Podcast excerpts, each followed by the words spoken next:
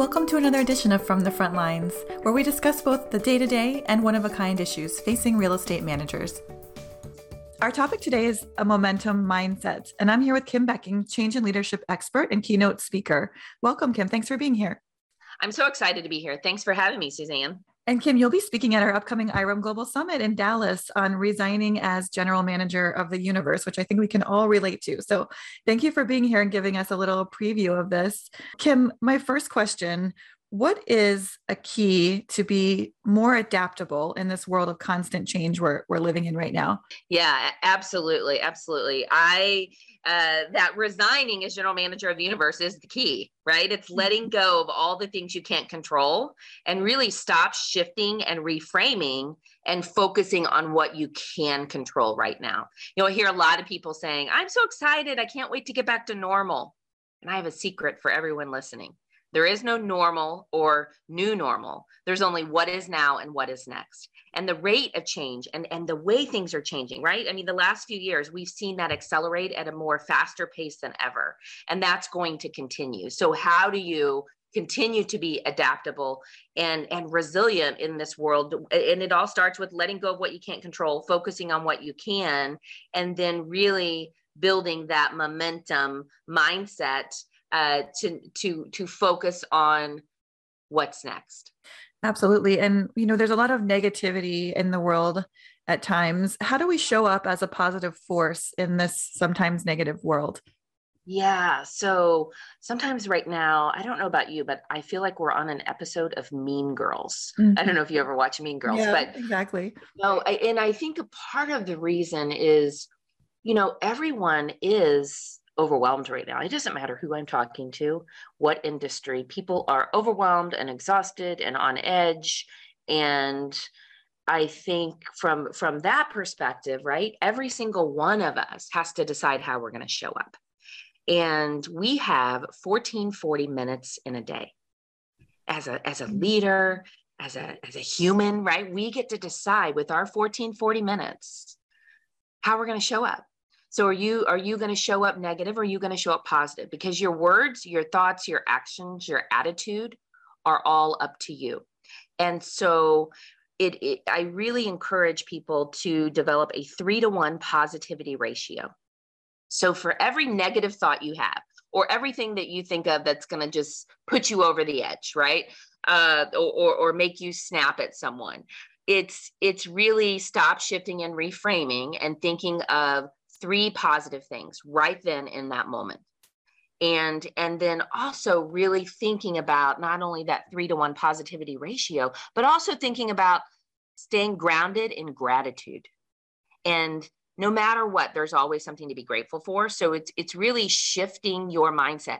And you know by by staying positive i don't mean toxic positivity. I don't mean we're all living in this world where everything's perfect and amazing and there's no negativity and and there is you know no bad and you just need to be positive suzanne all the time. That's not what i mean. What i mean is we have the choice. And so sometimes you've got to dig deep to find the good. Sometimes you've got to ask those around you to help you see it. But the good is always there. So how can you continue to be the good and see the good and share the good regardless of the negativity and the circumstances around you? Because that's what you have control over.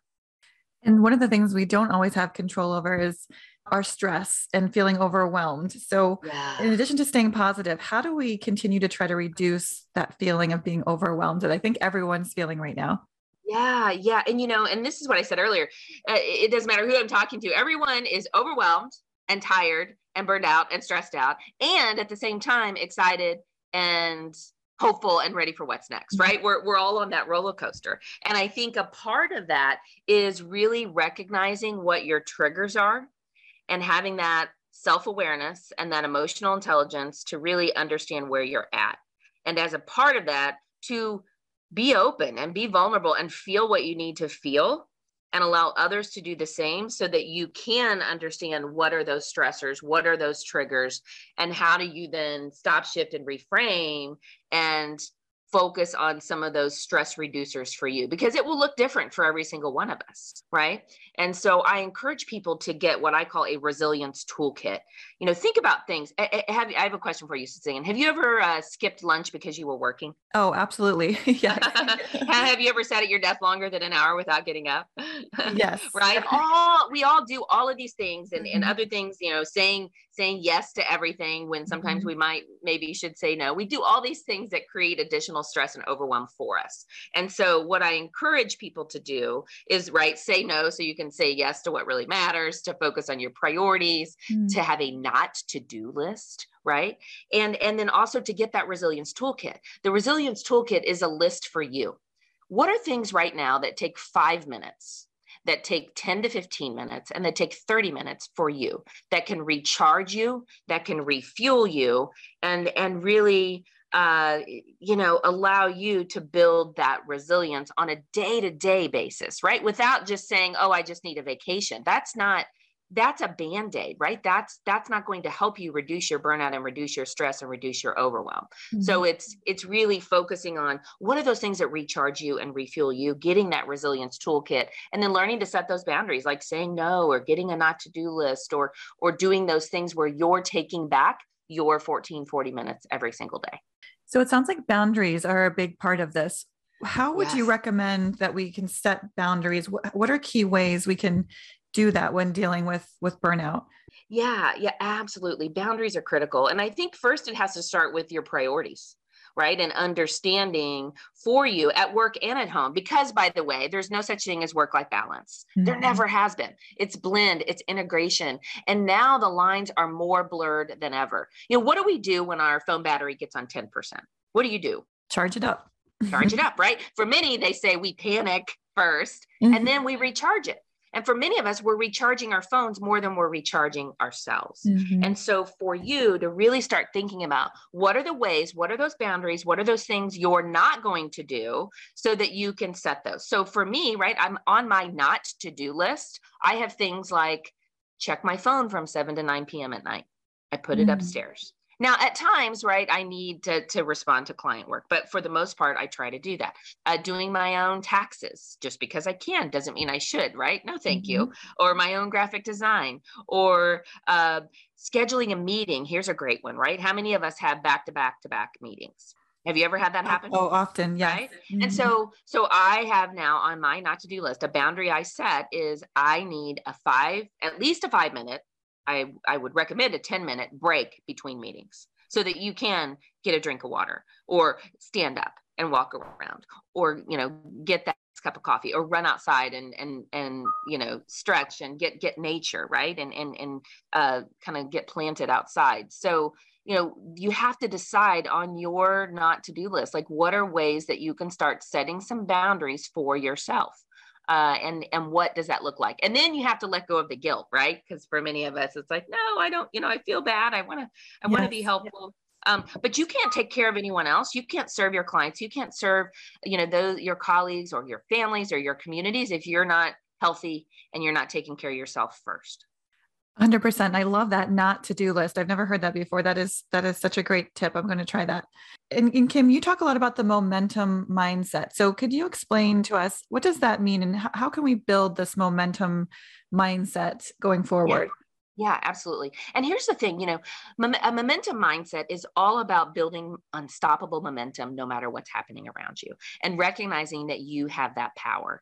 And so what it means is that you know, and, and I say, we all, you all, everyone listening right now, you all have been resilient the last few years. Actually, we're all tired of hearing the word resilient, right? We all know we've been resilient. We're still here. Mm-hmm. And um, you dug deep. You found resilience muscles you didn't even know you had.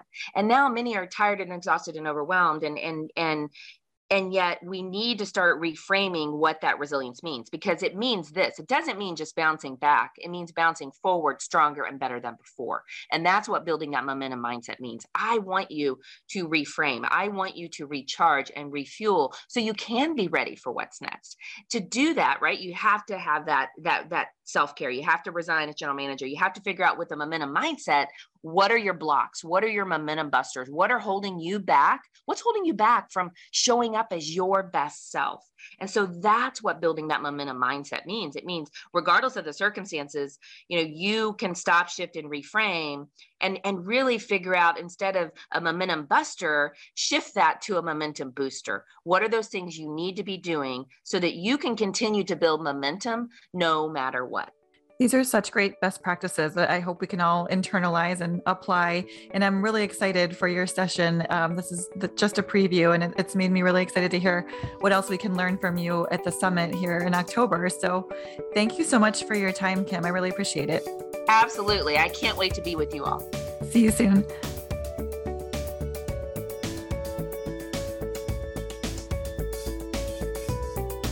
Visit IREM.org for more knowledge to take on real estate management's most dynamic challenges. That's www.irem.org.